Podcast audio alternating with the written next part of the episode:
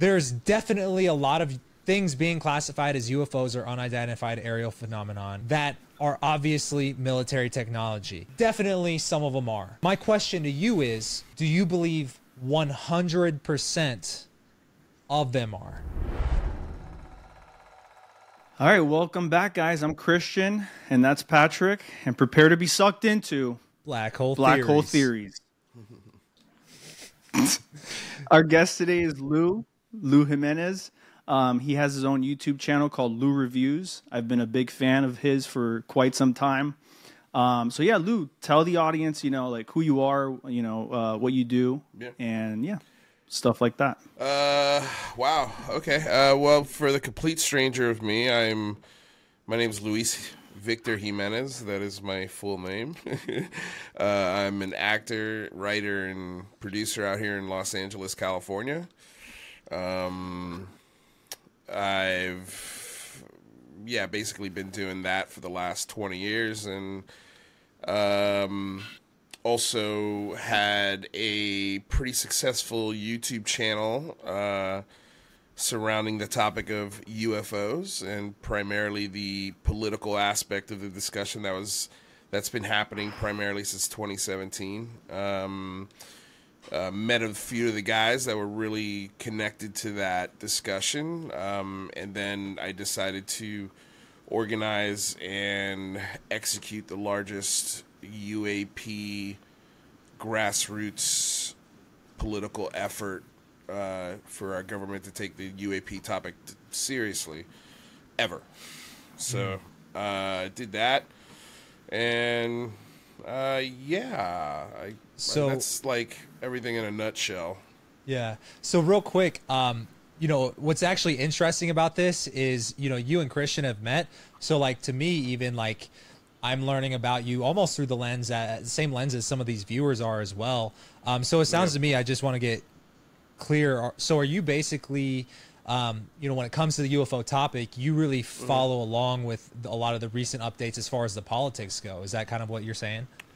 Yeah, well, for a while I was. I, I was. Um, I, I organized a, an event called the Big Phone Home. I did it three times, and basically it was like a telethon. Uh, we had a whole bunch of guests on, and we were just basically encouraging people to use our templates to email, call, and write to Congress, and also tweet at them through social media and um, it was really successful. Uh, it was an idea that I had had because a lot of these, you know, quote unquote whistleblowers like Lue Elizondo and Christopher Mellon, and you know, had come out and um, I had, you know, uh, uh, they had said at the end- the end of shows all the time, like if you want to help, the best thing you could do is uh, call your congressman, call your your lawmaker, and tell them that you want them to take this a little more seriously. Um, and so I was like, shit, how awesome would that be if everybody did it on the same day? You know, I think it would be a lot more powerful. Um, so yeah, so I organized that, and I did that for about almost three years. This, was this prior to into it- 2017 or after 2017? No, no, no. I started the channel in in 20 the very early part of 21. So I did it for, you know, like it was called the Unidentified Celebrity Review from early 2021 to uh, November of 22. and got it. then and then I quit the show and I uh yeah basically just st- stopped covering the UFO narrative from a uh perspective that had blinders on. I wasn't looking at all of the information. Uh there was a lot of red flags with the people giving the information. Um Like Bob Lazar? and a whole bunch of shit went down. Uh, no, no, no, no, no, no. With Lue Elizondo and with uh, you know the whole, the whole like all the guys that are talking about this subject on a go- from a government perspective. Would, it's uh, would you like? Yeah. Would you consider like Tom DeLonge and people like that? Because I know he's. no, I never, I, I never spoken with Tom DeLonge. I've never interacted with Tom DeLonge once. Um, I think Tom DeLonge is a believer, a, a hard, hard believer. He's a researcher, um, and I think he, like a lot of people in this conversation, that have a belief system when they enter the conversation, I think he's fallen subject to a lot of uh, bad information. And he thinks that bad information is good information and real information, and it's not. It's mm. just um, it's it's disinformation. It's counterintelligence so if, in, a, in a lot so, of ways. So if I'm hearing you correctly, I guess what you are you saying that essentially Lue Elizondo is perpetrating disinformation? Um, I don't know. I mean, I don't have any concrete evidence to say yes one way or the other. I can just say, um, for a man that advocates for the things that he wants, he doesn't do a lot in the terms of trying to get it done. And, mm. um, like like genuinely get it done. You like there's people that talk about it and then there's people that do it. And I was tired of people talking about it. I wanted to actually make some fucking noise and some waves with this shit.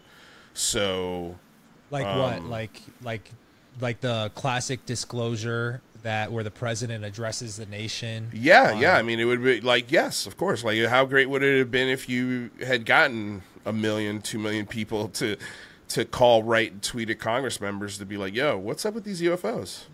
Like, what's going on? Like, just let's be a little more transparent." I think if you're a little more honest with the American people, that'll buy you a lot of um, that'll buy you a lot of uh, leeway going down the road. You know, as far as trust from your constituents. You know, if you could show them a little bit of just facts and evidence and truth. Yeah. Um, but I think w- what a lot of this is is just it's at the core of this issue, there's a very big and very real national security issue. And that national security issue is that there is a lot of drones, there's a lot of balloons, there's a lot of spying, there's a section in the sky that we haven't been looking at uh, just because we haven't needed needed to look at it. Um, our enemies know that. Our enemies know that if they make a drone look really weird on purpose, mm. they nobody will report it because there's the stigma so crazy.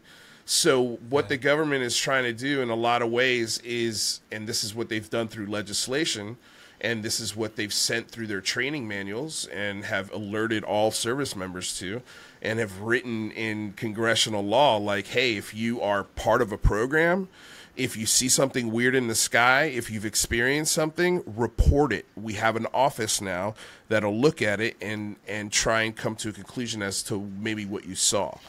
Um, and so far, so far, no one has come forward uh, and and and revealed that they are part of a secret, you know, special access program. Uh, you know, the whistleblower protections are in place. Um, there are supposed whistleblowers out there like Bob Lazar. I mean, you know, if he's telling the truth, he should be he should be the first guy in line to go to Congress and be like, "Here's the Element 115. Here are the programs I worked for." You know, and uh, I shouldn't be arrested, right? Because you guys said there's congressional protection for whistleblowers, so there's the evidence. But he hasn't done that. He hasn't even mentioned it. Um, so I think that's really the issue here at the core, and I think that's what I learned over a, a two-year period is that this isn't an aliens visiting Earth issue. It never has been. The reason why there's two things that could. First, it's the national security issue, and the second thing is we've got a lot of new toys in the sky.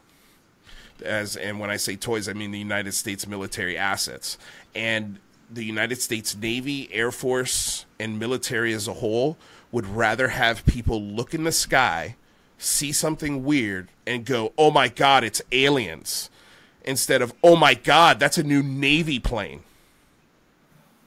Mm. You know, well, at least so they're not saying, "Oh my God, those are demons." Well, some of them are. That's the problem too is some of these lawmakers are saying that these things could be demons and angels and it just it's getting really silly. And and yeah. and the lawmakers that are that are backing this stuff up publicly and very loudly publicly don't sit on any committees that have access to the data to the classified data that would give them the knowledge to be that confident in what they're saying. So they haven't seen anything. They haven't seen any evidence um, and they don't have access to that kind of information. So it's they're believing uh, George Knapp and Jeremy Corbell and Lue Elizondo and Christopher Mellon and you know uh, the, the the few the handful of people that are scientists like Garry Nolan and Eric Davis and Hal Puthoff and all of this all of this if you've seen in the last 2 weeks there's been a lot of articles in the Scientific American. There was an article in New York Magazine the other day um, basically saying exactly what I'm telling you. You know this is this is a whole bunch of believers that are in high positions within our government and have convinced lawmakers that aliens are here and they should spend money on programs and subcontracts that for people that look at that for them. And guess who's going to look at that for them?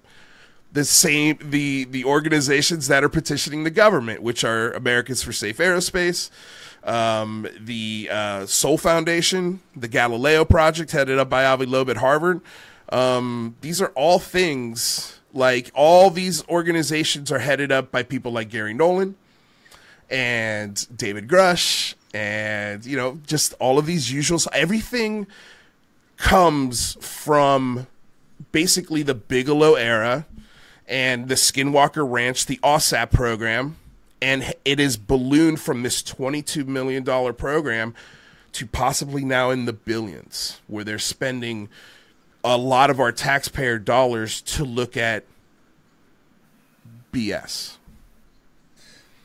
Yeah, no, I hear you, and um, I can't disagree with anything that you said because I, I I'll be truthful. Like I myself have had the same skepti- skepticism as far as like understanding the bigger picture that if a program with all these people want to get funding, they have to motivate the lawmakers to fund them.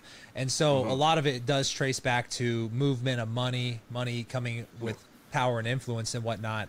Um, so I guess, but at the same time, though, you almost, from what you were saying before and how you kind of led us to that point, you almost got to be excited about the fact that Congress is now at least taking a higher interest in the UFO topic, right? Because that's kind of what you were motivated well, by before, right?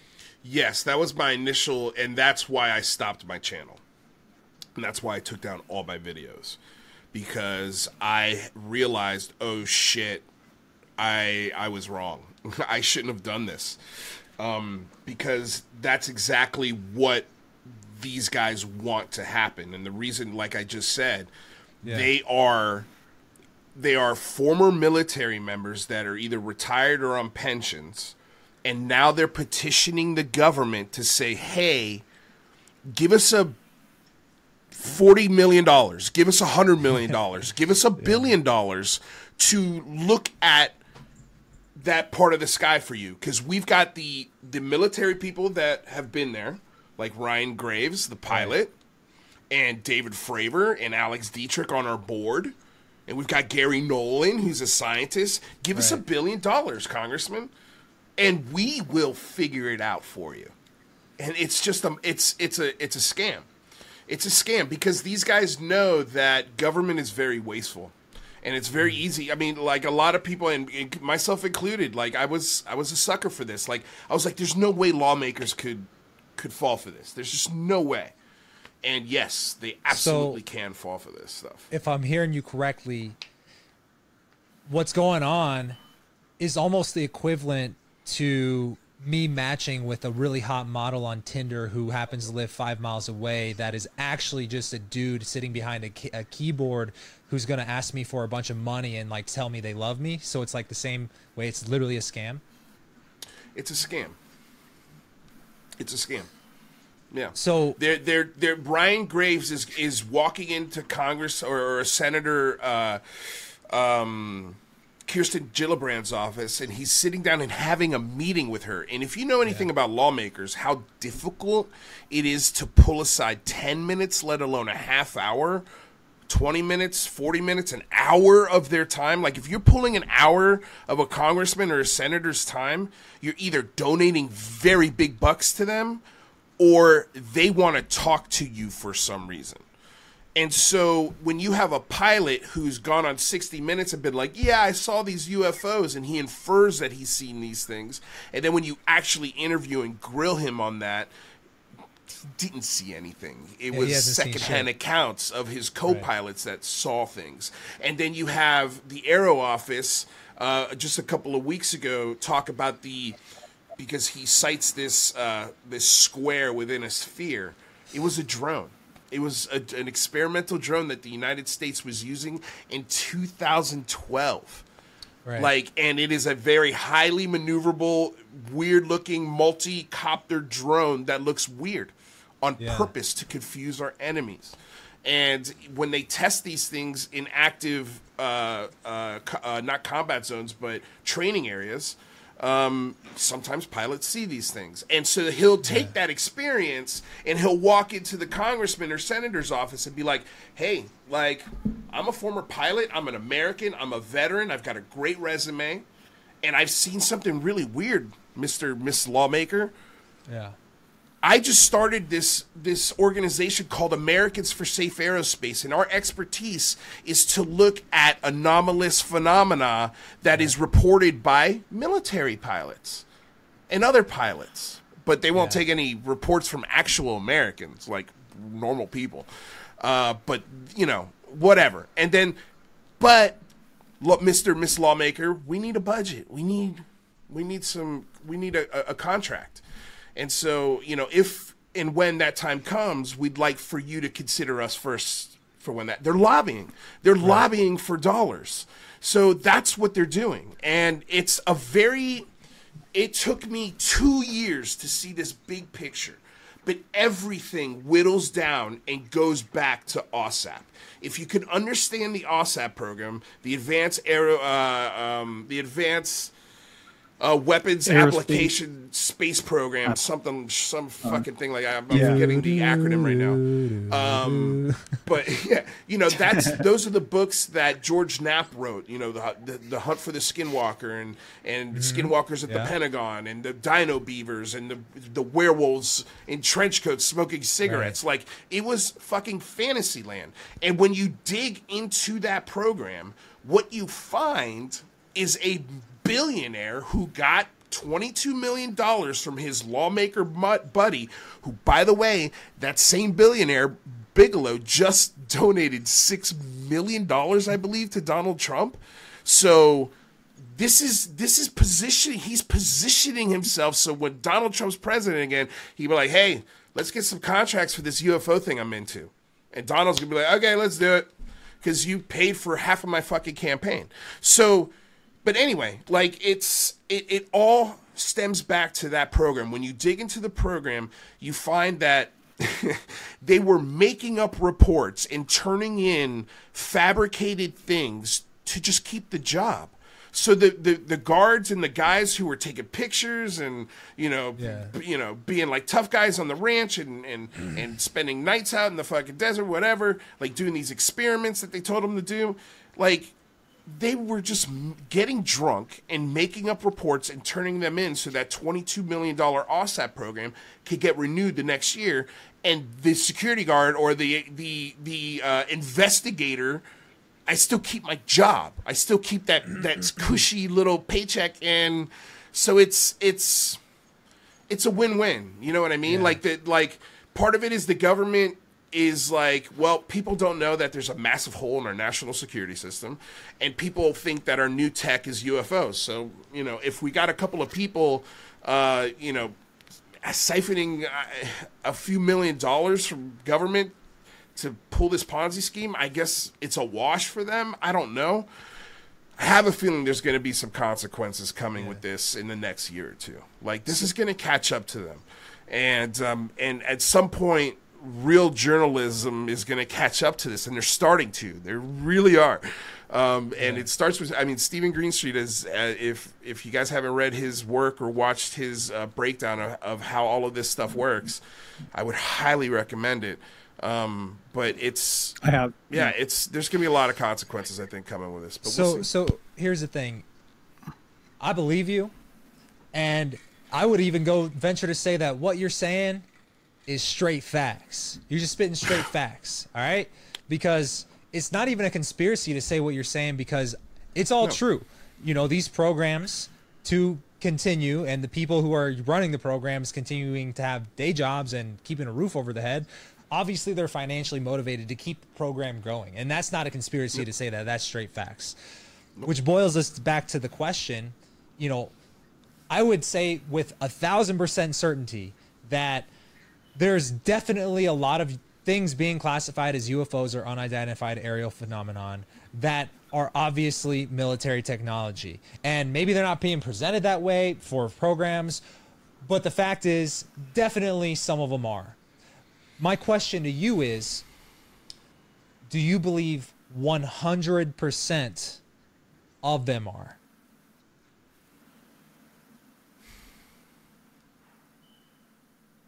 At this point, with everything that I've seen, everything that I've experienced, and and understand also like I, I preface this answer with I've seen a UFO. Like I believe I told Christian this story, you know. So like I in Cooper City. yeah in Cooper City. So like we're from the same neighborhood. Like so, I that's where I struggle with this, and that's why it says on my Twitter profile zero days UFO sober, because there is part of my brain where it's like fuck man, what was that? It was 1993 maybe it was a drone. I, I, there's no doubt in my mind that they had drone systems at that point. No doubt in my mind. But in Cooper City, Florida, like what? Like it, there's no Air Force base near there. There's there's an airport. You know. Yeah. Um, there is a sky. Here's what I think. one of the requirements. I, no, I don't think hundred percent of them are are stuff. But what I will say is 99.99999% of it is our stuff and that's still right. really cool. That means that are you that somebody somewhere has figured out how to move either really big objects or a seemingly really big objects in any direction at will. And they have the capability of going from sea to air to space and back. So from that aspect, if that's the case, that is still really fucking awesome. And then for the point zero zero zero zero zero zero infinite zero one, I think that is something. Let's rewind time a thousand years, and an earthquake happens, and we're standing. We're we're let's say we're in a field together, all three of us. What do we think that earthquake is coming from? probably the gods. Yeah, yeah. You know, or some angry, you know, deity. Um, and then now today we know, oh, those are tectonic plate shifting under our yeah. feet. This got nothing to do with any sort of angry gods.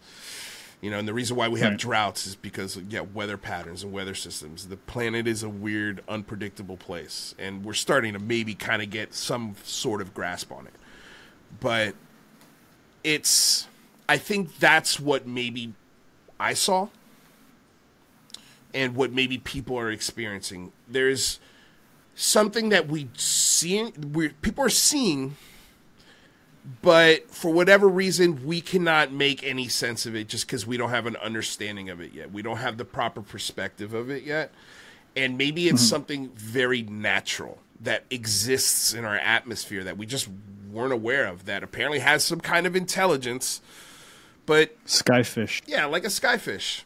I mean, I don't know, man. Like it's it's I I that's again the infinite zero point one percent. Like you know, I if if I need to go down that rabbit hole, you better ha- you better start with something really good that's grounded in factual evidence.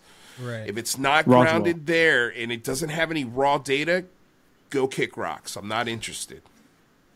What do you think about Roswell? How long do you think that this has been going on and we've been developing this technology for? How long do you think we've had access to these kinds of technologies? And do you think that this is the byproduct of, of human development? Or I do think, you think that we were aided? I think people really underestimate and really don't give us ourselves enough credit. Humans are really smart.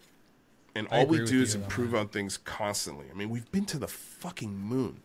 We're about to be on Mars here pretty soon. Um, So I never underestimate human ingenuity. Ever, ever, ever, ever. As far as Roswell is concerned,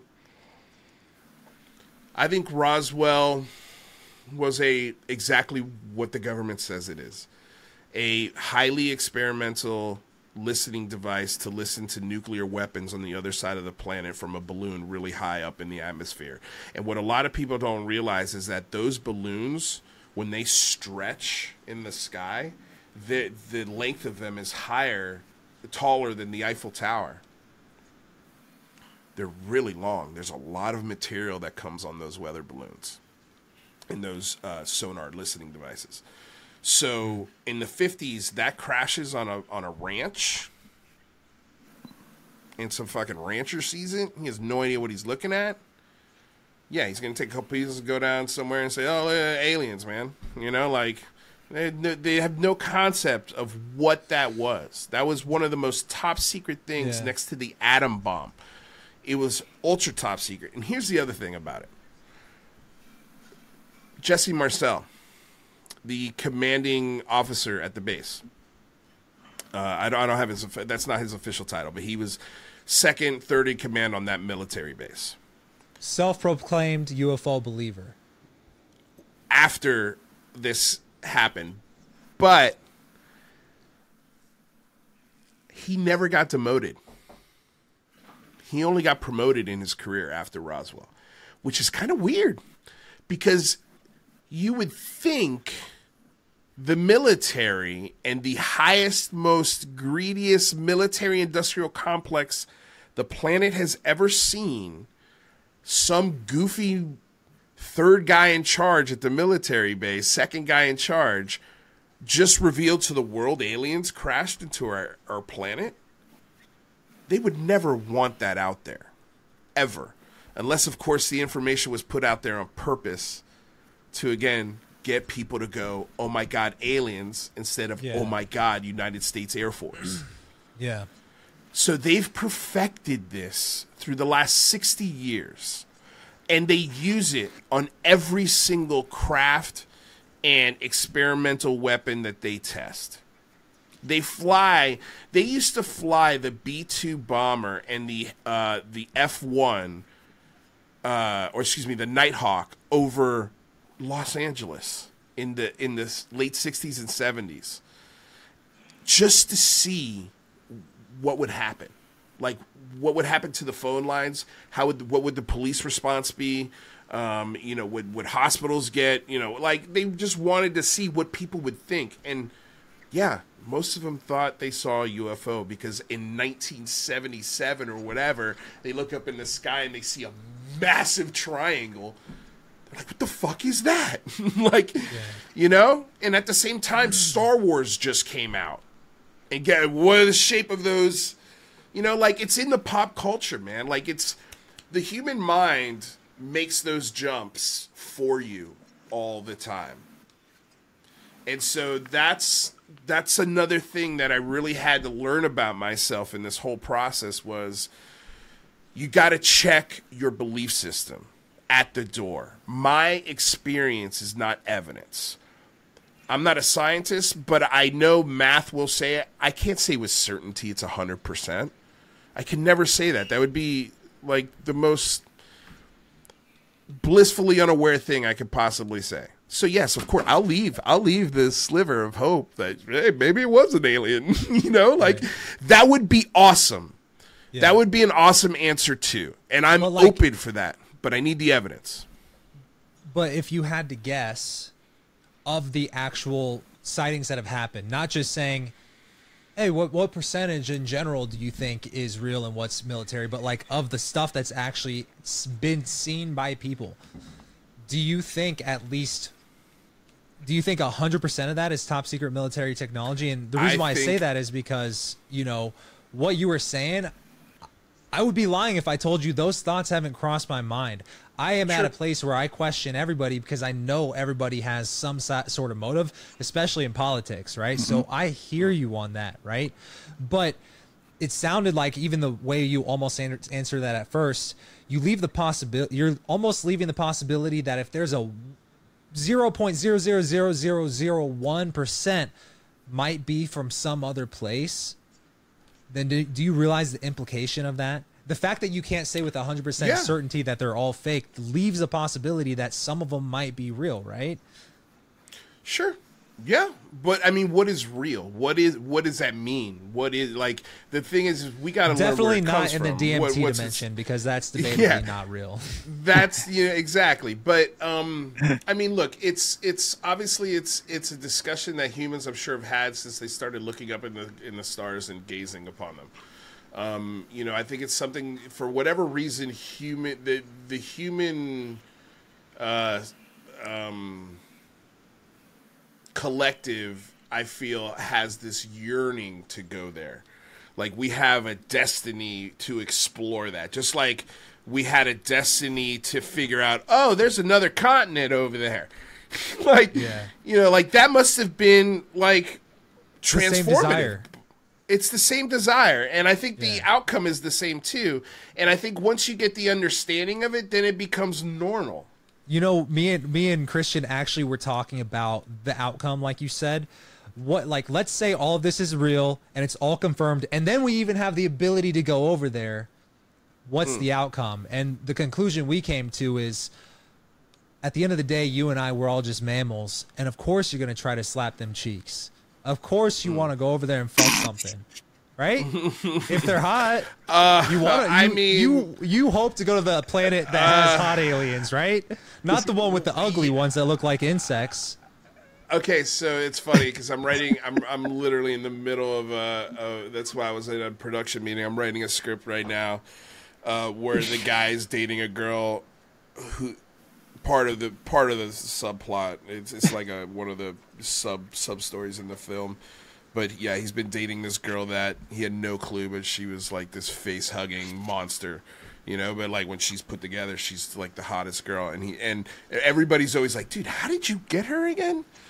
Like how did you score this chick yeah and uh I hear that's yeah, every girl so- in LA. uh, yeah, yeah. I mean, I found. I think I found maybe the the one of the last good ones. So lucky Yeah. me. Um, but yeah. Um, I mean, look, man. It, it's. uh, no, her name's not Eleven. Um, Okay. yeah. Uh, you're wearing the hat. Uh, no, yeah, yeah. She actually got me this hat. No, no, this Okay. is just one of the. This is a my golfing hat. I'm only wearing it because my hair is an absolute nightmare right now. It's all rainy out here and the humidity is insane. Um, but uh, yeah. Anyway, like it, it's it's it's a fun thought, and yeah, maybe it is. Um, I, I thought for a long time that you know if there is a real phenomenon, the United States government hasn't caught it, hasn't uh, uh, back engineered it, hasn't communicated with it. At the very at the very best, it's been able to observe it. What are your thoughts on the Wilson memo? I think they're bullshit Why? because Admiral Wilson 100% adamantly denies that conversation ever took place. And Eric Davis Eric Davis doesn't.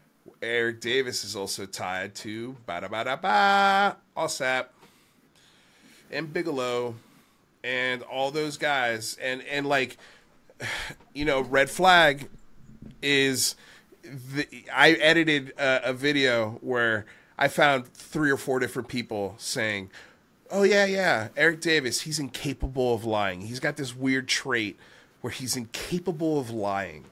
um, it was like a like you ever seen that clip where they they edited together all the local news from different counties and neighborhoods and stuff, and they're all saying the same thing because it's a script. It's like their talking points that they give all the stations to talk about it, it's the exact same thing. It's like this was like a memo sent out to Lue Elizondo and Chris Mellon and and uh, you know any Hal Puthoff, anyone who's ever came in contact with Eric Davis.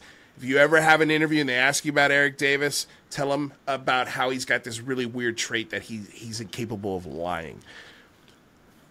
Who, says that? Who's incapable of lying? Yeah. Like You it's know, such a stupid thing to say. That is definitely like is that specifically what people say about him? Like multiple people, Yes. like that exact yes. wording. That's what Tom DeLonge has said. That's what Christopher Mellon has said. That's what Lue Elizondo has said. You know, the All- Occam's ev- uh, that's what Garry Nolan has said in an interview with Ross Coulthart. He's incapable of lying. yeah. It's that's such like. bullshit. Do you watch and the way that the, the notes were found, the way, I'm sorry to cut you off, but the way the notes were found, like it's just too, it's too stupid. Like it, it, it, it, and when you also like talk when you talk to John Greenwald and he reads it, and he's been he's worked in television as well, and I didn't really pick up on it until he kind of pointed it out. It reads like a script. Like Who is John Greenwald? John Greenwald that don't know? is uh, the founder of the Black Vault, which is the largest collection of unclassified documents online anywhere in the world. You know, there's millions and like 30 million classified documents that he got unclassified through FOIA requests. So, and Patrick, have you heard of him before? or- no. yeah, oh yeah, No. definitely check out John Greenwald. He's he's the I I he's known as the FOIA king, and FOIA is the Freedom of Information Act, which is just a, basically a form where you can request uh, documents pertaining to certain events within the federal government. And so when someone makes a claim and says, okay, I worked for this office during these dates and I submitted this report on this time, you can go FOIA that. And if it doesn't come back with anything, then they're probably lying, you know, or or really mistaken, or they were lied to. And so when you start to FOIA a lot of the things, especially Bob Lazar, when you start when you FOIA the AAWSAP program, you know, and this is what John has done over the years. But anyway, like so he's look at he's used to looking at government documents and the way government documents work and how they're written and sort of the point of them. And he looks at the Wilson Davis documents and he's like, dude, it reads like a script. Like just read it. It, it like it, it is like describing the weather outside and the parking lot. And It's like it's like, dude, this is, you're right. This is a script. And who's to say that that upon that uh, I can't remember which astronaut's house they found, which estate they found it in. Um, but like, who's to say that he wasn't a, a fan fiction writer or some kind of you know uh, writer himself, where he just wrote shit on the side, just just you know because of his government experience. Uh, who knows, man? But Yeah. yeah, I don't think those documents are real at all. Interesting. Who released them? Like, how did they? They- how did they get they were leaked out? How can found- we confirm their authenticity? they were found you can't. That's the thing. You can't confirm the authenticity. That's why they're so controversial. I thought it was vetted. what's that? Wasn't it vetted? Wasn't it already like vetted and confirmed? no it Like, wasn't vetted and confirmed. there was an admiral wilson there was an eric davis but they never had a conversation about top secret programs in the parking lot of eg&g that that the wilson memo davis notes were found in an estate sale of a of a, an Apollo astronaut. Like they just found it in paper in a whole bunch of different paperwork, and they're like, "Oh, this is interesting." And then somebody bought it, and then hmm. cre- like just created this. Lo- it, it's on its own. It's like, what the hell is this? This is interesting. But when you ask Admiral Wilson about it, he's like, "Yeah, that never fucking happened. like that never happened." And that's an admiral of the Navy. Okay. And then when you ask Eric Davis, who's always wearing Hawaiian shirts, and is not Eric Davis is not even within the top 500 astrophysicists on the planet. Like, he's not this like Einstein character that people, he's a fringe thinker. And he's known to be a fringe thinker. And every single project he's ever worked on has been fringe and has always failed. like, Hey it's. man, what did Eric Davis ever do to you? I, I mean, other right other than other than uh, start AAWSAP and AATIP and this whole sort of blueprint on how to extract dollars from the United States government to look at bullshit so you could get government dollars. yeah. Yeah, I gotta fi- I gotta Bro. beef with them. You know what I mean? Like I I gotta beef with all these guys. Like once once you dig into these guys with real data and real facts, they are all a bunch of they are all a bunch of pastors in a church passing around a basket. Yeah. That's all they are. Yeah, they are they the are profiting scam, but on a sol- smaller scale. On a bigger scale on a Yeah, you're bigger right. scale because now they're it's lawmakers man they're writing laws to to guarantee themselves these contracts So that and they've brings me convinced to the these question, lawmakers bro, that this shit's like- important How can you and I get in on the action? Because like I would love to get them to pay me a couple Right? million, just a couple, bro. I ain't gonna ask for forty. You know what? If we ask for more, they act, they might actually take us The- more seriously. like if you, I you think can, if if you ask for a hundred million, they'll go like, "Oh, these guys mean business." I think the only way you could get it is if you have some kind of resume and record that was in the military intelligence community or some kind of pilot or or certified person that where a senator would stop their day and be like, "Okay, I'll listen to you for 15 minutes because you served our country." Um, so I yeah, I don't think uh, the average Joe is going to have a shot at doing this. Or the other way would be like what H- Avi Loeb is doing, you know, through Harvard and sort of asking for funds that way and having again the same the same crew of people on his advisory board that these other organizations have, and it's like five or six advisory boards. And I think what they're doing is they're putting up as many companies as possible and just being like, okay, let's see which one they go with because Yeah. we're all on board. We're all on each other's boards here. It's Yeah. it's crazy, You- dude. You know what's funny, and this is uh, kind of related to what you were saying about. So let me ask you this: Have you ever taken mushrooms? And I'll, I'll bring this full circle. But have you ever taken No, mushrooms? no, no. I but Um, I I've just asked my uh, my uh, sketch team if anybody knows how I can get some because I've been meaning to try them. Okay. Well, maybe if we ever link up in person, I could, uh, I, I could maybe help you out there. But Yeah. um, one of the things you like kind of start to realize on mushrooms is that like you realize the fractal nature of the universe, and this is kind of like the the, the Fibonacci sequence, right? It is a fractal. It's how the formation of galaxies all the way down to the human embryo, right? And Right. um, what's funny about everything that you're saying is what if these aliens on planet Zorban in this fucking weird ass rec- reticuli galaxy are also playing the same fucking game of capitalism where they're just trying to get fucking just government dollars to fund their s- silly trips to fucking Earth to go watch these fucking mammals bang each other. I, yeah, It's it's all I think fractals. Maybe, maybe. I mean, I don't know. I think a civilization like that would be able to, like, if you ever listen to Michio Kaku uh, describe the type uh, four, you know, one, two, three, and four civilization, and we're type zero. Uh, you know, and sort of what the capabilities uh, as you go higher that uh, on that scale, what they're able to do. You know, and a type two civilization can harness the power of the sun or excuse me, a type one. That's the that's the one we're almost Yeah. at. so the ability to harness the power of the sun, I feel But like would Plants do that every day.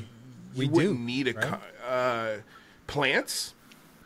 Yeah, they they, said- they literally Yeah, get power no. from the sun. Like They do, but that's but our cars don't. Our our ships don't. Our infrastructure doesn't. You know, so like Yeah. I think when you get to a point where it is, where it's genuinely f- like where the it would have to be a borderless planet where they understand the greater like everybody is going to get their I, I guess like there's no point in having it's like Star Trek. It's like there's no point in having a currency. Um, it's like everybody's in it together, and um, you know everybody has skills and everybody contributes in different ways. But there's not like okay, I'm, I got to work here from nine to five, or this is my job every you Right. know. So, eh, depending on what part of society you're in, anyway.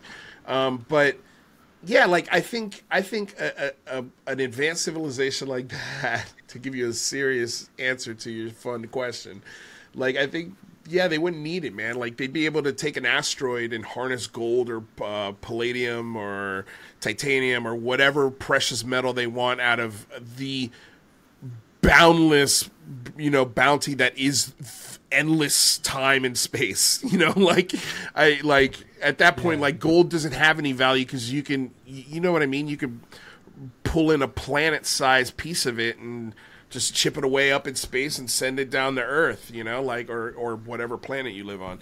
So, so you're yes. saying you don't think they would have the same motivation, like as far as capitalism and materialism? What you're saying? No, I think.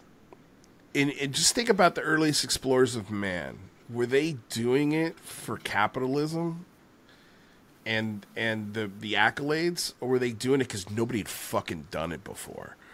And and just saying that you did it was sort of the like like going to the moon. Like that to me, going to the moon is the greatest jackass stunt ever pulled in the history of man. Like they strapped guys to a fucking rocket and shot them to the moon.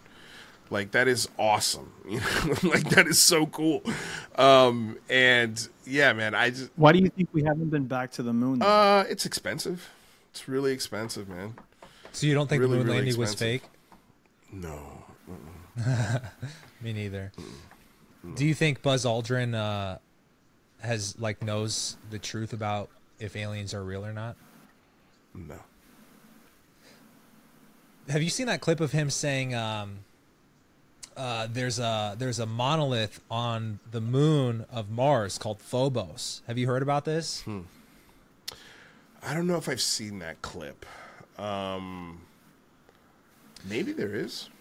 So I mean, Buzz look, I Aldrin, wouldn't put, I wouldn't put I wouldn't put it like the the the planet is what uh, thirty billion years old or something insane like that. I, I might even be off by a lot.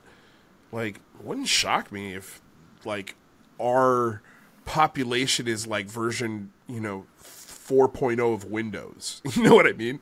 Like it's yeah. just like once we run our, our version, it's like okay, it's, it's something something happens where it just resets a few make it, and then boom, you got version 5.0.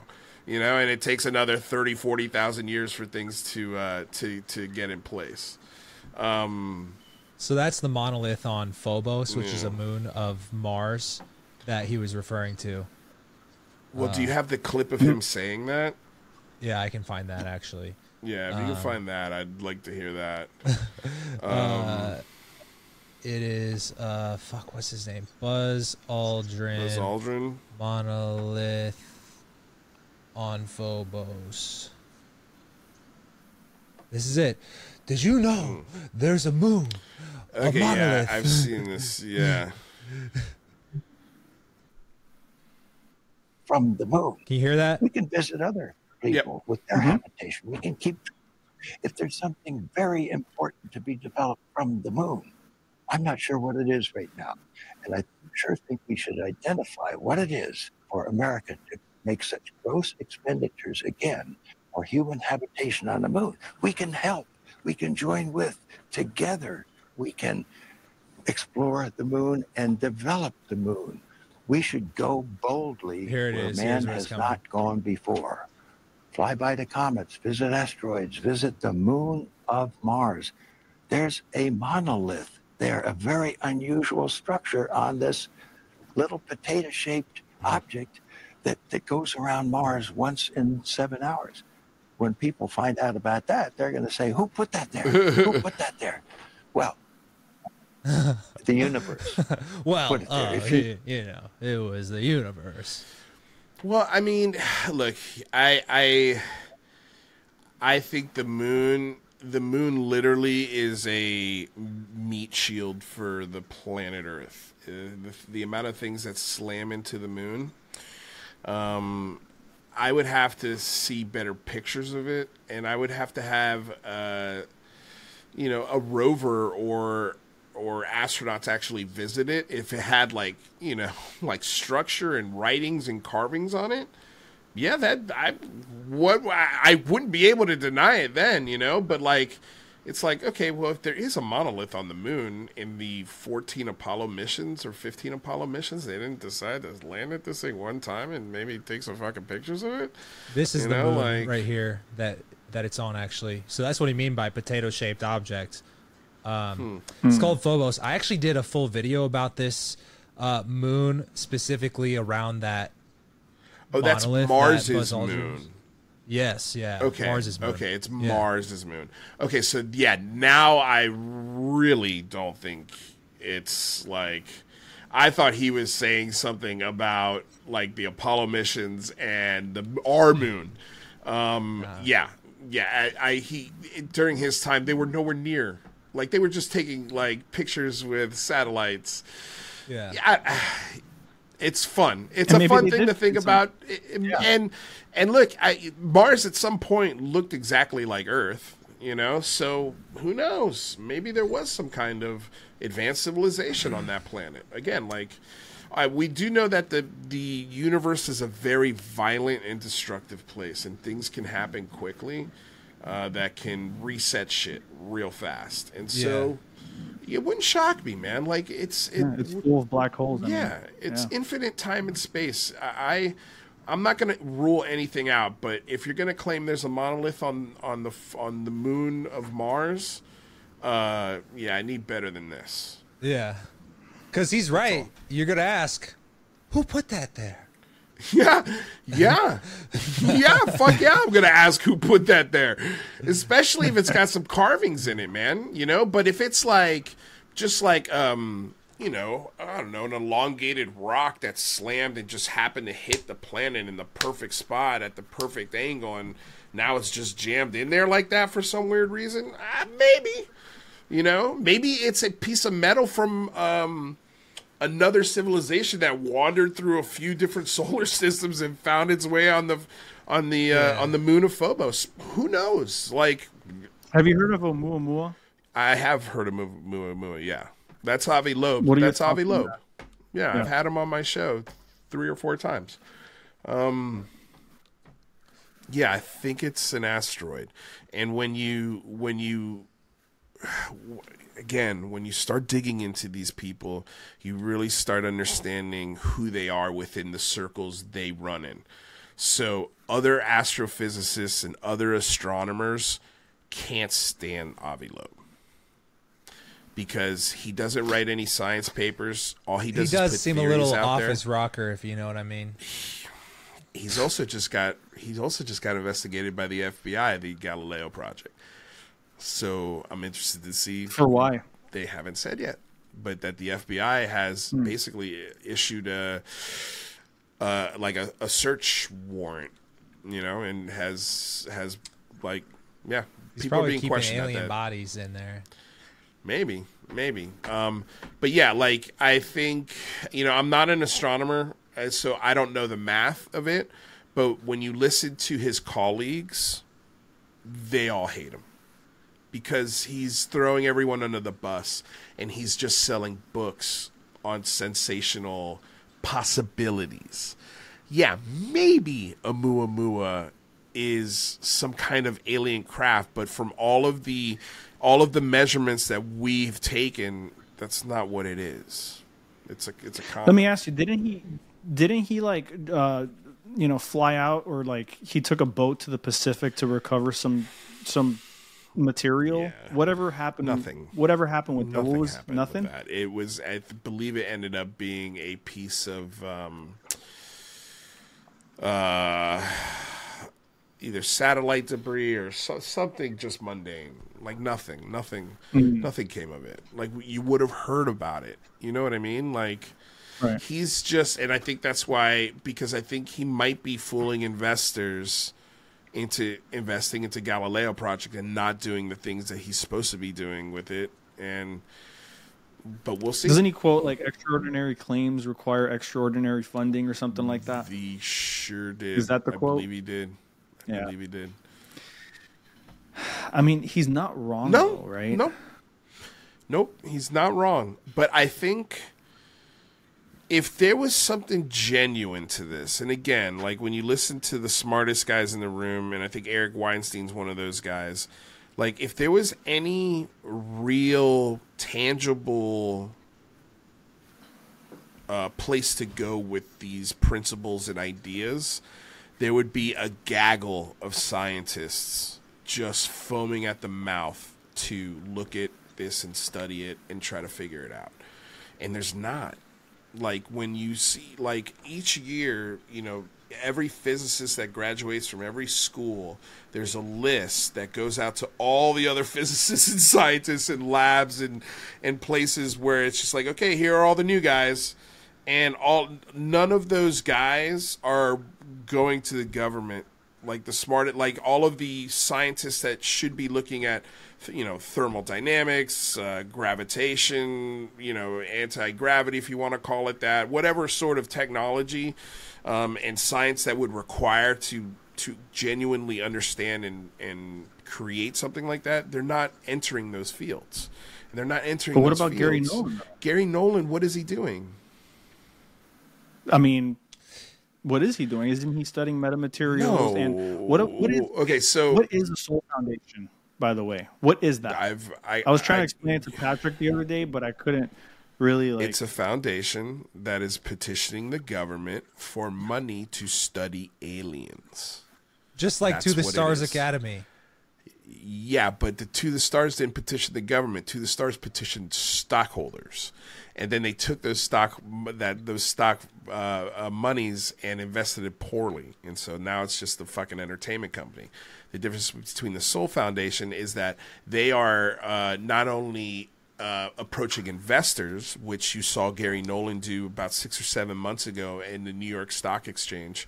Uh, he had a presentation to a whole bunch of Wall Street investors because he was looking for dollars to fund the Sol Foundation. And he's also petitioning the government for dollars to fund the Sol Foundation so they could look at aliens. And Garry Nolan has uh, claim has metal shavings that they got from round balls from Ross Coulthart that fell on a rancher's Texas property back in the 60s. And this guy also happened to be a, a LSD mushroom taking roadie for one of the biggest Hey rock now. bands to ever live. I've taken No, no, no. I'm just. I'm just saying. I'm just saying. Like, like that's the guy who gave him the meta materials. Like, you know what I mean? And then when In you take the meta materials and you put them under a microscope, it turns Yeah. out that those balls are part of an airplane. They're like bearings that that sometimes and in some cases have fallen out of airplanes.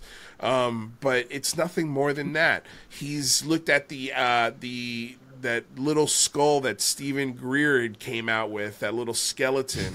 Uh, turned out to be a small child. You know, Garry Nolan looked at that, and he actually debunked that one, so that was fine. Um, but he also claims, and he hasn't written a paper on this. And I got into a little a tiff with him on on Twitter. A little uh, tiff. He had he had yeah he had linked an article uh, to a, a um basically a paper that him and another uh, woman had written where they were looking at the idea. Well, that's his first of, mistake. It's relying on the woman. right? Uh, no. By the way, real no. quick, is it Ross Coulthart or Ross Coulthart? uh, I I say Coulthard. Okay. I, I do the. Th- Yeah. That's what I, I do. That. So I feel like we all do it to some degree, but it's like a little slighter because we're really just kind of unsure, you know? Yeah, yeah. I think most people are just unsure. Yeah, the only person really who knows how to do it is Ross Coulthard himself. Um, but uh, yeah, uh, His accent is very aggressive, by the way. Like it's it's Yeah. it is performance. well, it's big time. Yeah. Well, I've spoken to him quite a few times, and yeah, Oh, yeah? he is. Uh, yeah, he's been on my show three times. Um, Are you guys on good terms? No, no, I'm not. I'm not on good terms with any of these guys because I started questioning them. Hmm. Started asking them hard Let me ask questions, and they didn't like that. Have yeah. Have you heard about that underground uh, UFO that is that they Yeah. built a base over Yeah, it? Yeah. yeah, You heard about yeah. that? It came so from what's Ross up with that? That was a claim that he made on Project Unity show. He had said that there is uh, he, that he had, he has confirmed through multiple sources that there is a government that has recovered a craft so big a, an alien craft so big that it could not be moved. So they had to build a building around it to hide it. what if is- alien is yeah. code word for Russian? What are the Russians building that that is that big? Like they just don't they don't have that kind of I don't believe it unless I see it with my own eyes. Have you ever seen a Russian- for government of a- dollars? Have you ever seen the inside of a Russian rocket? No, I have not. It's Have scary. You've seen the inside Yeah. of a Russian rocket, Google it. Google it. It's not like top secret bro. stuff. You believe know, the like- you see on Google these days? I mean, dude, you can get the picture of a cockpit of a Russian. You know, they, they're public space programs. They're not. You know what I mean? They're just. They're like they look from like they're from the 1980s. They're they're tech. They're just. They don't have the money or the technology to invest in those things Yeah. as well as we do. And I'm just. You know, f- uh, it's not a knock on Russia, but what you know, I think you know what I'm Yeah. saying. Funny story about the Russian space program. I don't know if you know this, uh, and actually, ironically, it relates to Phobos, the moon we were just looking at. Um, They're like 0 for 14 on trying to land a rover on Mars, and the U.S. is like 8 for 9. They're like Mahomes in that bitch, right? Yeah. And there's a whole conspiracy around this because um, every time they've tried to go there, for some reason, the rover crash lands at the very last second. And on two of the the mo- more recent um, rovers that crash landed, one of them got knocked out of orbit uh, while it was about to enter Mars's atmosphere, and it started doing this tumble like this, and it had a camera that was fucking live streaming back to Russian Space Command or whatever, and they kept saying the moon of Phobos and Mars, the moon of Phobos and Mars, and and then just black darts screen. across darts across the screen and it, you get multiple images of this because it's spinning is this long cigar shaped object that was just really long and white darts across as it's tumbling. And they said that the the the length of this object because we're seeing it in space right? It was like a fucking mile long right? And then ironically the next time they tried to go to mars this thing lands on the surface and it the signal cuts out like after a minute. So it was just like it basically sucked right? So it was a failed mission. But before it cut out it got images of a long white cigar shaped object flying through the atmosphere of mars. Who's say who's Definitely. saying that? Uh, so this was actually Russian Space Command that came out with this because they had pictures of this of it from when it was tumbling, and this object. There was a picture, the picture that showed this long thing with the fucking moon of Mars and the uh, the Phobos in the background. This thing is fucking just like, and they're like, we don't know what the fuck happened, but this thing we think knocked it out of, you know, it fucked it up. So I actually don't like if No, I had think- to assume I that think was the, something. I think the Russians will make up excuses for anything that they fail on. yeah. You know, like that's just that's just that's just their mo, man. After all, this is just a black hole theory. Yeah, yeah, yeah. fair. I love it. Yeah. Yeah, man. Um, so going back to Ross Coulthart and that structure that was built, something was built Yeah. on top of it. People speculate that it was the Vatican. Uh, I mean, people speculate that it's somewhere in like South Korea or something like that. Um, there's different speculations as to where this place could be, but just the thought of that, it, you know, Well, here's the thing, right? Is he could tell us.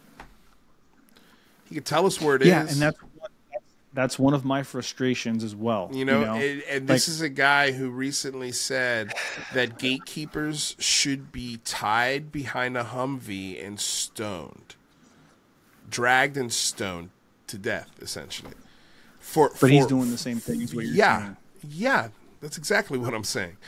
You know, I if say he's throw got the multiple, cock if- blockers out with them. Cock blockers, the multiple gatekeepers, they can all go. if he's yeah, I agree. If he's got multiple sources, like he claims, because that's how he verified it, right? Right? That's what all Yeah. good journalists do. Then you could tell us where it is without exposing your sources. Who's going to know who, told you that?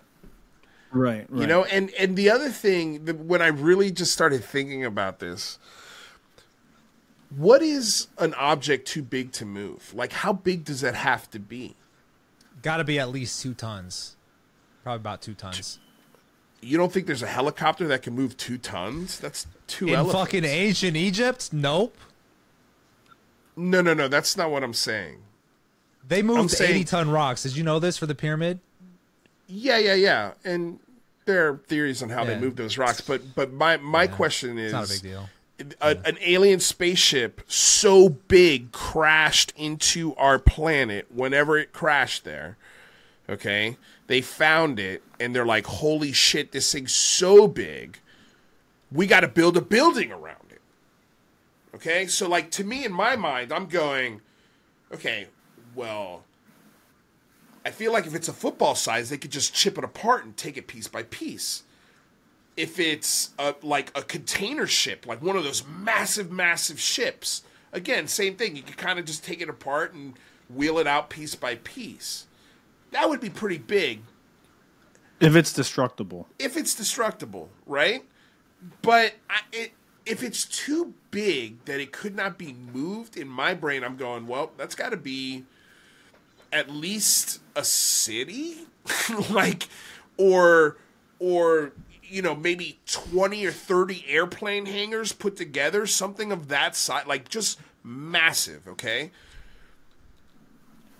What kind of construction crew would you have to hire and the equipment that you would have to contract out and the amount of people that it would take to build a structure around a craft so big that it could not be moved and then on top of that have them all sign NDAs and not one person has leaked this not one construction worker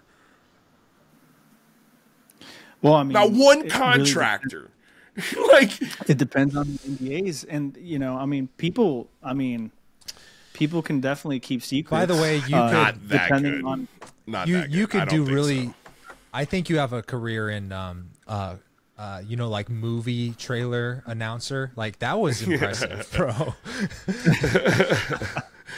I'm an actor. Uh, but yeah, I mean, like, dude, it's just it, it just like the, when you add when you think about it rationally, does that make sense to you? You know, like think I mean, it doesn't not make sense. like think about right now in Los Angeles, they're building a brand new Clippers arena. Tana Mongeau's fucking some dude That- somewhere. that would be a structure so big that it could not be moved, right? Like it's taken them three, four years to build this thing, and thousands and thousands and thousands of people. You need to feed them. You need to ha- house them, especially if it's in a place that's remote. Um, there are like it's like you're talking about hiring a city to cover another city. Like it, people somebody would have noticed hey why can't we get a fucking crane for the next five years? You know like every crane on the east coast is where where are they?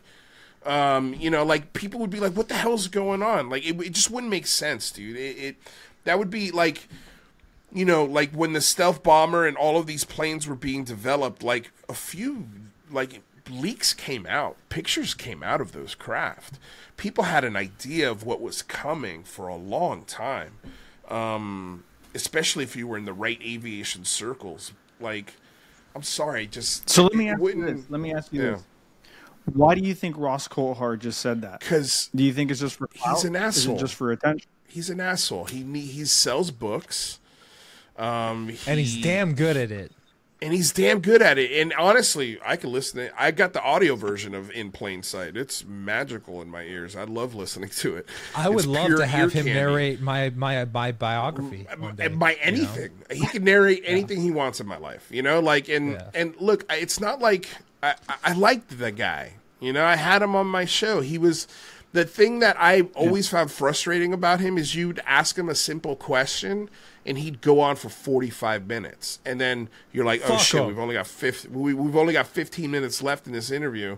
Like what the fuck are we going to talk about? And that's what he does. He just filibusters and Yeah. sometimes he just says shit you know? And he says it to be controversial. He says it because partly I think he says it wouldn't shock me if on some level Ross Cole I know he's friends with Lue Elizondo and Chris Mellon and Ryan Graves and all of, all George Knapp and Jeremy Corbell, all of the They're probably all fucking some profit. miners on some island somewhere.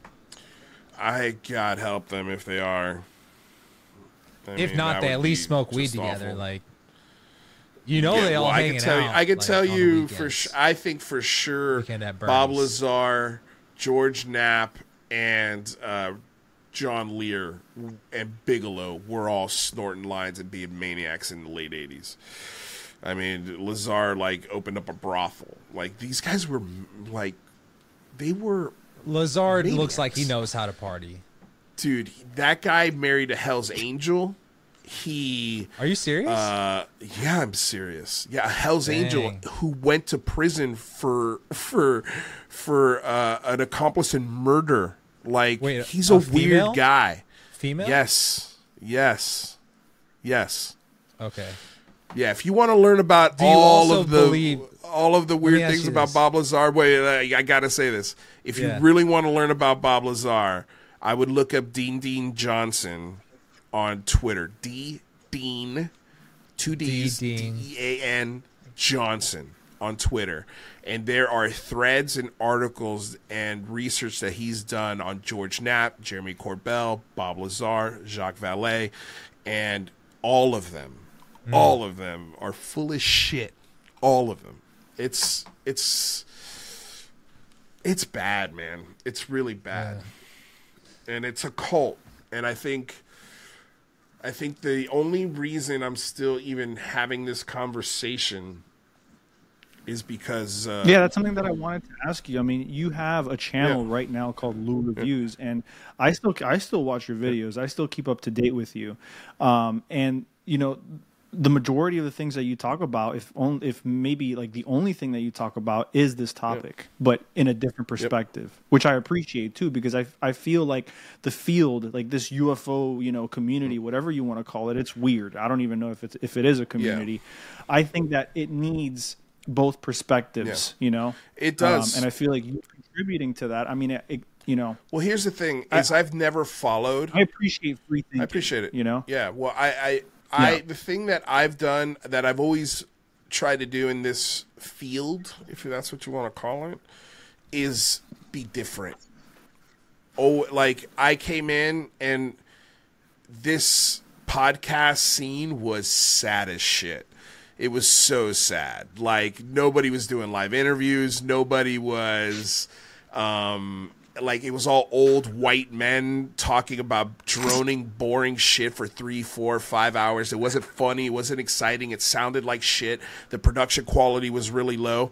And I was like, well, if I'm gonna do this, I'm gonna make it look good, sound good. It's gonna be funny. It's gonna be entertaining. Um, I'm gonna have a good time. Like I'm gonna bring my friends. Like I, this is the kind of show I want to have. And so I did that show, and now all of a sudden you see all of these other shows that are ch- that have have tried to copy that format that I did with UCR so bad, and all of them, I think for the most part, are failing pretty miserably unless they have access. They're one of the few podcasters that have access to like Elizondo and Mellon and these guys. When they get interviews, they their numbers go through the roof you know, because people want to hear these people. Um, hmm. But yeah, there's just a lot of shows out there that have tried to copy what I do, and now I've just taken this the formula and flipped it on its head. And it's just Bro. like, look, I'm gonna now when you guys are zigging, when I zig and then you zig, I'm gonna zag, and so now I'm zagging, and I'm z- the beautiful thing is, is that since I've zagged, every single thing that I've said has come to pass. Every single thing. I've been right on. And that's like I've never been the guy who's like I've been right on everything. Like I that's not my shit, dude. But like yeah. everything that I said would happen as far as from a legislative standpoint and what these guys are doing is starting now everybody's starting to uh, catch up and understand what I was been saying for the last year and a half. so, yeah, I mean, it's so where do you where do you see yourself going with your channel? Um, right now, I I don't care. Like I just do it for me. I don't do it for mm-hmm. the for money or I like I lost all my income doing this. I lost all my income. I was making almost 40 grand a year doing this, you know, and I walked away from that because I was like, "Oh, it's bullshit." Like I I don't feel good selling this shit. It, it doesn't feel right because I know these guys are lying about a lot of things and there's a lot of red flags yeah. that people haven't seen that I've seen because I've had access behind the scenes with these dickheads. And so I I I walked away from that and now it's I've taken all of that energy and focus that I've dumped into that and I've put it into other things. I put into you know a film that I'm going to start producing and other projects that are in this realm in this world. You know, at this point, I'm a I'm a comedian. I've always been a comedian. I've always d- dealt with things with humor, and so instead of staying angry or being the guy yelling into the microphone seven days a week. It's I'm going to mock it. I'm going to make films that mock it and highlight how stupid and silly it is, um, and mm. make a lot of money doing it. I think know, I found like the loophole I'm, for for us, for for mm. you, me, and Christian. We've, I've got it. Yeah, what's that? we could petition the government. Hear me out. Mm-hmm. For a oh, sum oh of no, of a sum of no less than forty million dollars. It sounds crazy, mm. but our program, we could call it the the Bull Foundation, could be for talking about the UFO subject in a way to control the narrative positively. Which means that we just get paid 40 million by the government to podcast about this shit. Hear me out. Right. Um, look, man, the government is giving government contracts to a lot weirder and worse shit than that. So I think right? you got a good shot. Right. I think you got so, a good like, shot. That's the point. This is why it's a loophole because here's the thing. I don't at this point I don't give a damn if they're from Russia or from the Zeta hmm. Reticuli form whatever you want to call it. All right? Yeah. I don't care. The fact of the matter is, at the end of the day, we only have 70, 80 years if we're lucky. Okay? Right. And whether we want to re- um, admit it or not, once you learn the rules of the game, complaining about it does no good. So you might as well just play the game to the best of your ability. This yeah. is why I can't, I can't stand LeBron.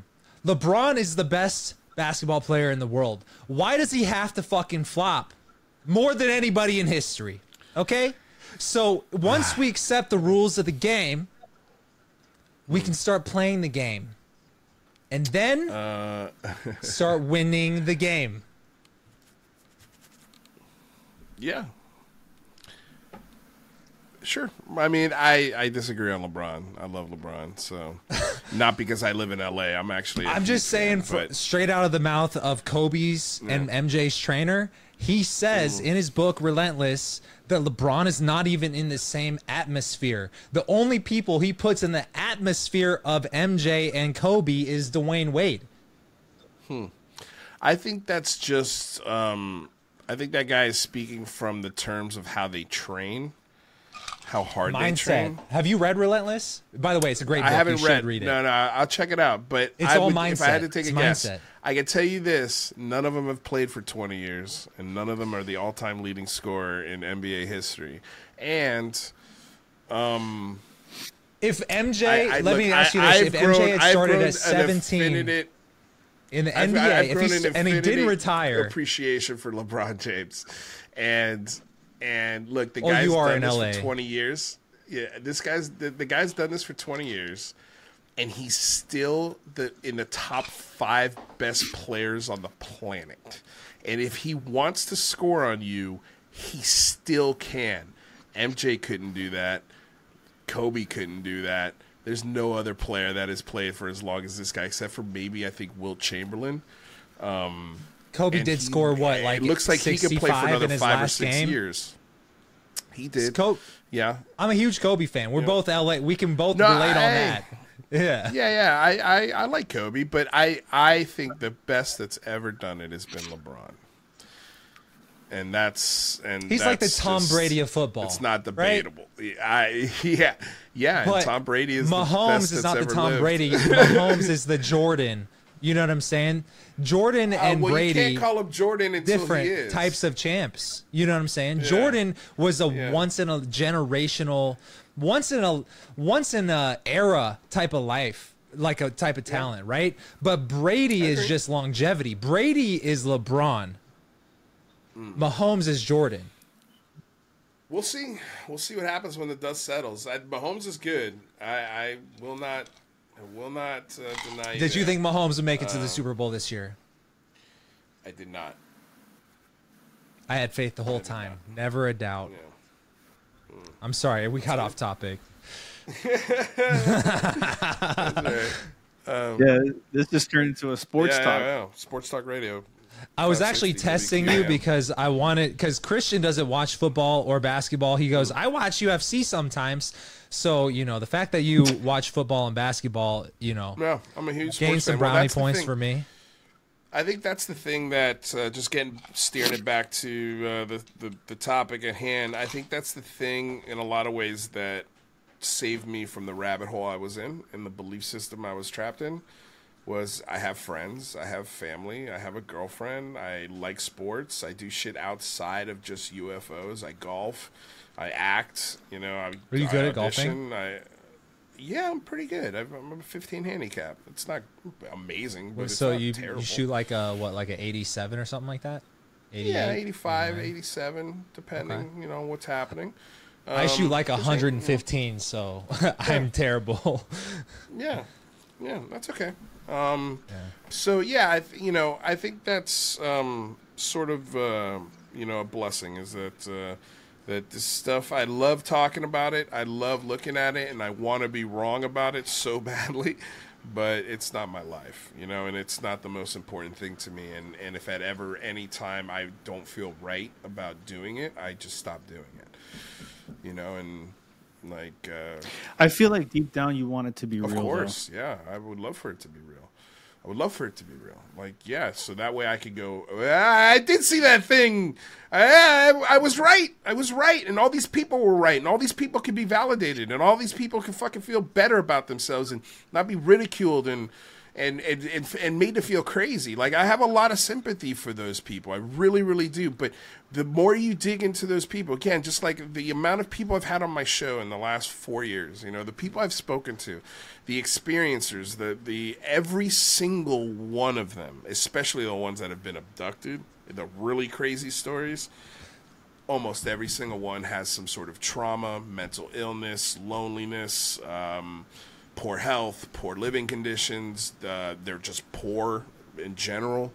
Um, it, it's it's it just nasty, nasty stuff, man. And and what they do is they come to UFO Twitter to feel accepted, to feel loved, to feel understood, and they'll make. And I think a lot of them generates these stories you know, uh, I think some of them have things like sleep paralysis or schizophrenia, and I think that these stories bleed with their what they think is real life, and then they come to these places, and they and they come to people like Jeremy Corbell and Linda Moulton Howe and all of these you know grifters and and you know crystal healers, and they spend their money and they put all of their faith in these people, and that shit pisses me off. Like it, it really upsets me, and I think, and, and the reason why a lot of the question I get a lot is, well, dude, why do you do this? Why do you why do you care? Why don't you just go away?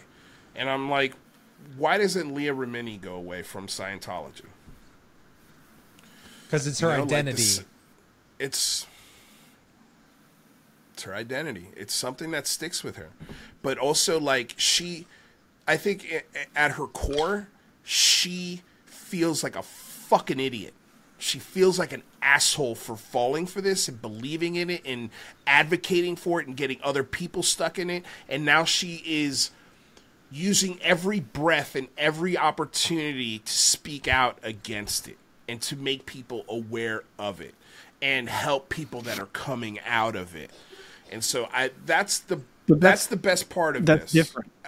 That's a religion. Though. This is a religion too. Ufology Yeah. is a religion. Let's not fucking cross that. It Let is a ask you this, religion and it's got prophets, okay? And Yeah. all of the people that I named are those prophets and they have a collection bucket and they collect a lot of money, man. It is a religion. So how do we and they- collect? That's they- the question. We're doing the same thing. You have to- We're doing the same thing.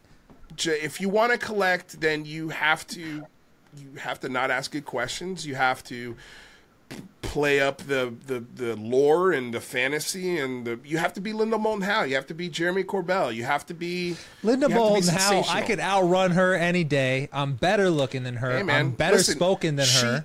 The Okay. day well listen, I'll tell And you I'm how good younger. Linda Moulton Howe is. Well, let me tell you how let me tell you let me tell you if you can do this, I'd be very impressed. If you could sell as many DVDs as she sold on her documentary about Antarctica, and she's never What's- been give me a number. to Antarctica, How many? let, I'll say, you know what? I'll just give you a thousand. I challenge you to sell a thousand movies about anything remotely right. So, close to all right. Come on. the man. secret A technology thousand? and civilization. I, I dude, she, I look. Bro, if I had to take a guess, she's probably, she's probably sold over 100, 200,000 Okay. movies. Hundred. You know, let's like, let's of say that DVD. 150. Let's 150,000, right? You in just said it yourself. We're Hmm. playing a bit. We're playing a wide field here. All right. From a Hmm. marketing perspective, everybody's a potential client. Okay. Yeah. They are all. They all want to know what is the answer to is there other life in the universe? And so if we're playing the game of talking about UFOs and profiting from that, which is what a podcast is, that's my motivation. I don't know about you, but I want to make this my career. Okay? Yeah. So if we want to turn into that, then we got to just play the game better. You know what I'm saying? Yeah, I don't want to play that game. That's just not for me. You can do it. I mean, go for it. Just don't be surprised if I catch you on saying some shit, you know, and and then I I roast you for it. But yeah, go for it. I mean. Go for it. It's a wide net. You're right, dude. It's a wide net, and if you're entertaining and you're fun and you're smart, you can. I did it. I did it but I did it with a different intention. The intention wasn't to make. I wasn't doing it to make money. I mean, I wanted a, a popular show. I was I was starting a YouTube channel. I wanted, Yeah. you know, I wanted it to be successful. Um, but that wasn't the mo- the motivation. There's nothing wrong. With No, there's Yeah. nothing wrong with that at all. But the motivation, the real at the motivation the was, yeah, what Survival and the- reproduction. the the intentions behind the things I was doing were coming from a genuine place and genuine curiosity and, ge- and a genuine um, uh, uh, yearning to help because everybody was talking about disclose talk talk talk talk talk. We can fucking have these 12 hour twitter spaces. We have three hour podcasts. We could talk about this in circles for fucking hours and hours and hours and hours and hours. I wanted to do something about it. And so i did. And you did. And I you did. created the Big Phone Home, right? And for people that don't know what the Big Phone Home is, and I know you mentioned it earlier when we started the show, the Big Phone Home was essentially like a grassroots kind of movement mm-hmm. to contact congressmen and kind of bring more awareness, you know, to the topic of of UAP and w- w- like what happened? Why'd you discontinue that? What what what what was the straw that broke the camel's Well, he, back he for just said this. in this That's how we got onto this. He said is because he saw the red flags. Yep. Right. and by by Right, the time what i was, did like, the the third one deciding moment? by the time i did well it was it was when we had our last interview with lue elizondo it was when we asked him about his um, sock puppet accounts and Sock puppet. Yeah, he had sock puppet accounts where he would harass journalists. That journalists. sounds weird, Um, bro. It You got was sock weird, puppet accounts. Yeah. Well, you have a How do you know it was him? Isn't that like what people jerk off when we asked into? him. Like sock puppets? yeah. We admitted Not it. me. Look, I, had don't heard jerk off into sock puppets. Come on. Not Yeah, that'd be weird. Um, But isn't had- that what had, most uh, people jerk off into? I, I I've never done that, uh, so I don't know, man. Now you tell me. I, I wouldn't know. That's what I'm asking. Yeah. I, I don't know why you think I'd know. what, what, is, what is it about me that say I that think- you look like someone who jerks off into sock puppets? Yeah, I just, I just had to know. Is that what people do? yeah, yeah. That's I think that's what people do.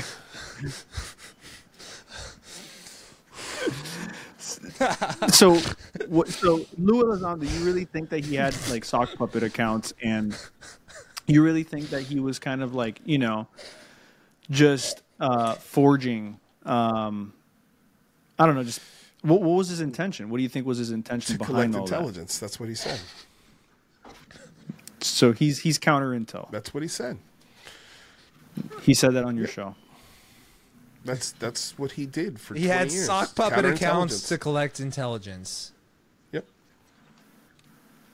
This is like these And sound also- like and log, also- logins and also- to porn websites. also drum up hatred and uh, fanaticism against any journalist or reporter who would report against those facts. So it was really shady shit, you know. And I was like, okay, that's that's that was the straw that broke the camel's back, you know. And and his response to that, which was just insane. Um, so yeah, it was after that. Hm. Yeah. So it was after that that it was that moment where you where you just kind of just said fuck it and Yeah, um, you know, it was uh, well, it was that, and and then in the eyes of many turned heel. yeah, I mean, look, there was a there was there was a, a lot of things that happened, um, you know, but basically, yeah, it, it got to a point where he was leaking my text messages and trying to uh, get an apology from me that he wanted, and I wasn't I wasn't giving him a public apology. If anyone should apologize, it should have been him. It was things that he said in that text message that got out, and uh, you know, he he blamed it on me, and he turned all these people against me that you know were supporters of me, and yeah, everything went away, you know, and so I. You know, with that, I was just like, "Yeah, fuck this, man. Fuck this guy. Fuck this whole thing. I'm, I'm shutting everything down. I'm not. I don't want to.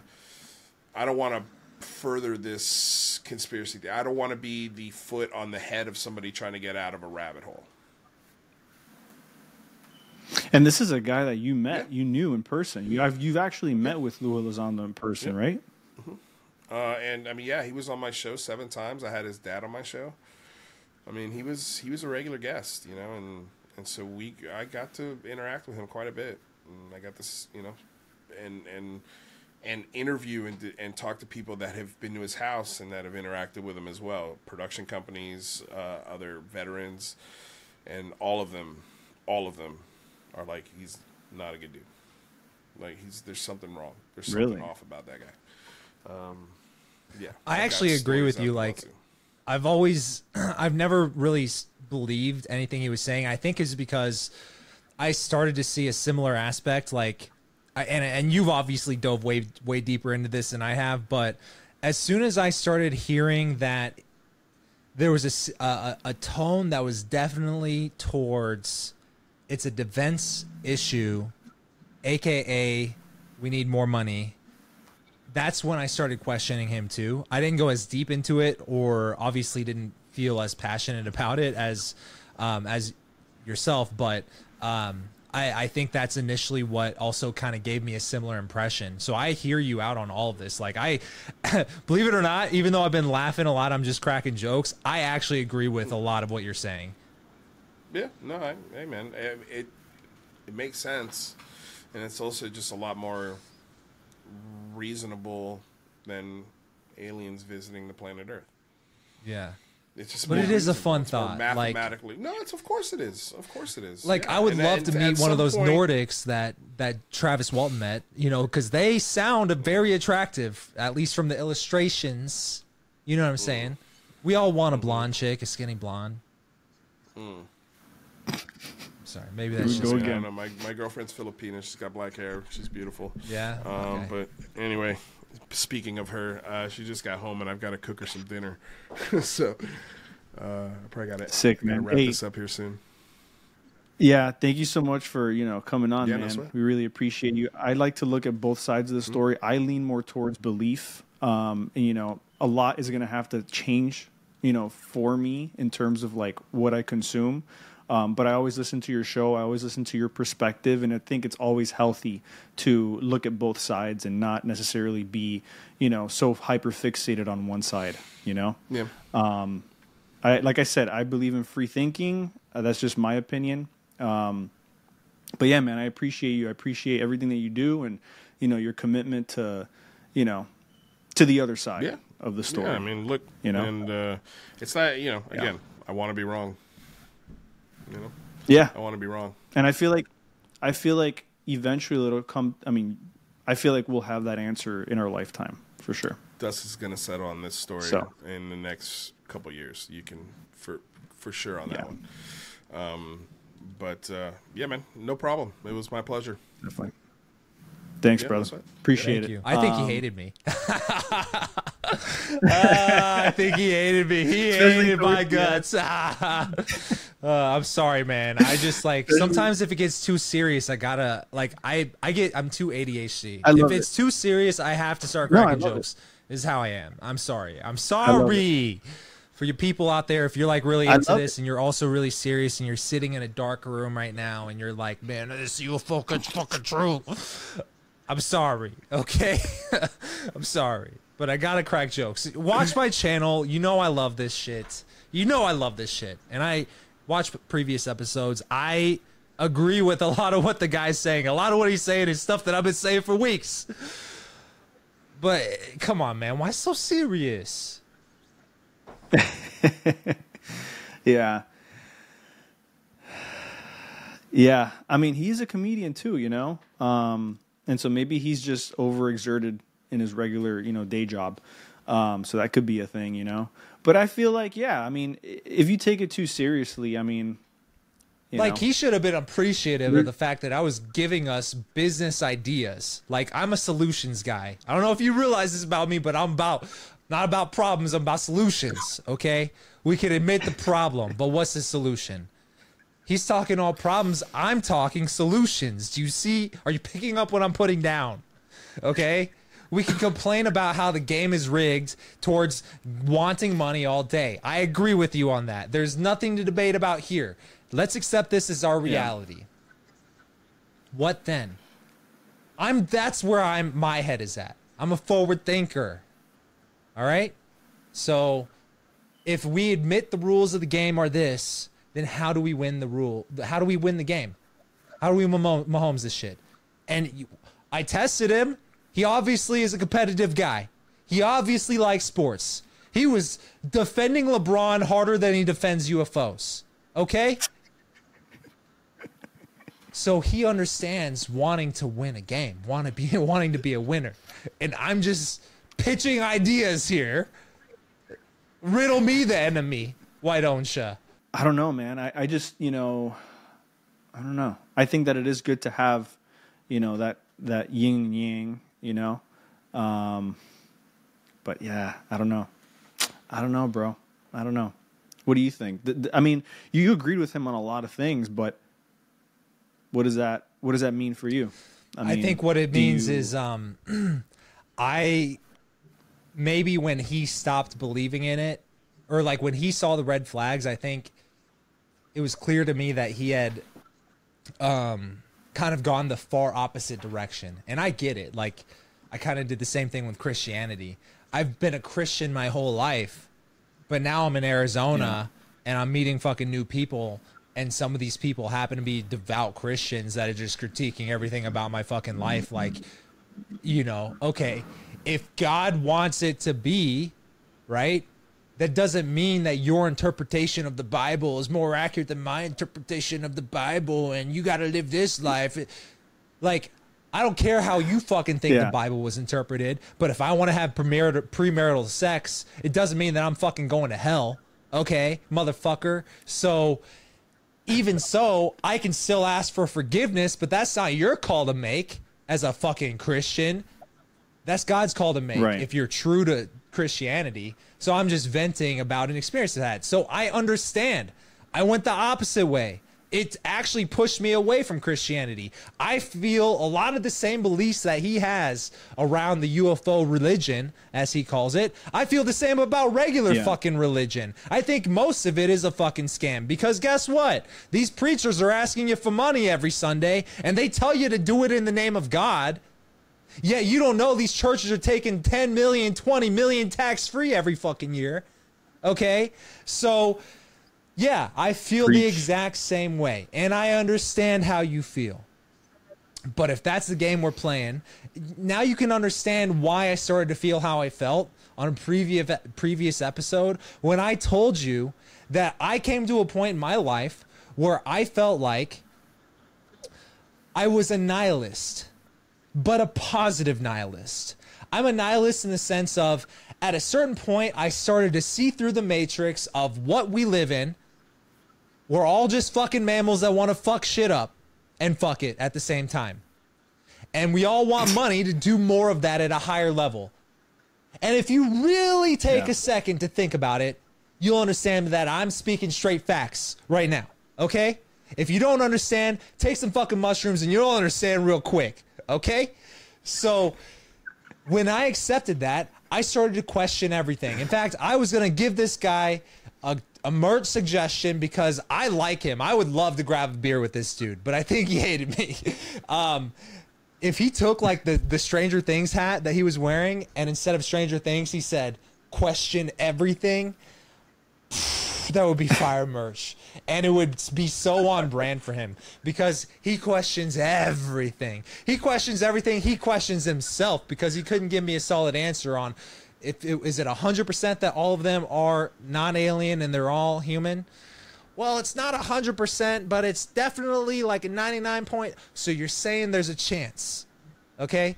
So he's literally even questioning himself at this point. So he's questioning everything. It would be very on brand. And at the end of the day, that's what I'm doing too. We're all questioning everything. I'm a fucking dude who was jizzed into a fucking egg at one point in time. All right, think about this. and that egg one day popped its eyes open, saw light for the first time, and started questioning everything. And ever since, I've been doing the same damn thing. And the longer I stay here, the more I realize I'm trying to make sense of this world that I cannot make sense of. And the only way to live a productive life that I perceive to be a productive life, because that's the definition that I came up with the moment I came into this system that's run by other people. I go, okay, great. This is the way this is the way reality is. But if you start to think outside the box and think about where did I get these beliefs? You'll realize you only got it from the people who came before you. And then if you think back long enough, the people who came before you one day were jizzed into a fucking egg, saw light for the first time, and started questioning everything. So if you realize it, we've all been abiding by unspoken and spoken man made rules that were made by people who don't know fuck about shit and have been questioning everything since the moment they entered this fucking reality. Okay, so I understand wanting to question everything, but I'm just saying, why so serious, bro? You know what I'm saying? Yeah, yeah. I feel like it, you know, it's healthy to question things, you know, and not and like I said, not be so hyper fixated on one specific avenue, you know, and one specific, you know, belief system. Like I said, free thinking, bro. That's all. That's all it is, and it should be. Is just free thinking, having an open mind, and just you know, not coming to conclusions until you're presented with the with the right shit, you know? That's just my take. And that's all that's something that I've always been fucking doing ever since I was a fucking teenager. What the fuck is this? What the fuck is the afterlife? What is, you know, what are these things that are in the sky? What are these things that people talk about that, you know, that look like a fucking, you know, something that's out of this world. You know, I'm talking about the Greys and the fucking, you know, there's so much shit out there that, you know, if there are claims, you got to question it. You know, if there's, if there there may be some validity to all, a lot of that shit. Um, and just to come down to like you know a conclusion that like you know all of it is just us. I feel like at the end of the day, that is you know that's just giving us too much credit, in my opinion. But yeah, man, I don't know. I don't know. Yeah. But you made some really good points. Thank you. Some really solid points. I told you before we came into this podcast that I was feeling in a no bullshit type of mood today. yeah. I could tell. I could tell. I could tell. But yeah, um, if you're still watching this, you're definitely in the black hole Yeah. right now. Definitely. You're in the black hole. Yeah. so, um, You're on the other side of the black hole. Yeah. Shit. the question is, when will this black hole end? When will this